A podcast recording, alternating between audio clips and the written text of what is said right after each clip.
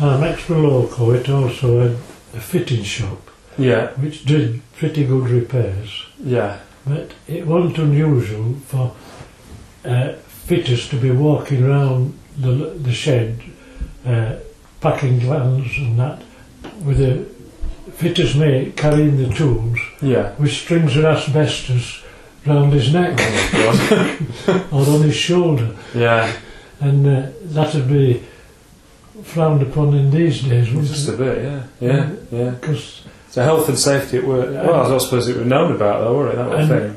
all, nearly all the lagging on engines were done with asbestos, Yeah, yeah, yeah, and uh, yeah. you know, so it won't. Looking back, it won't really. Uh, No, no.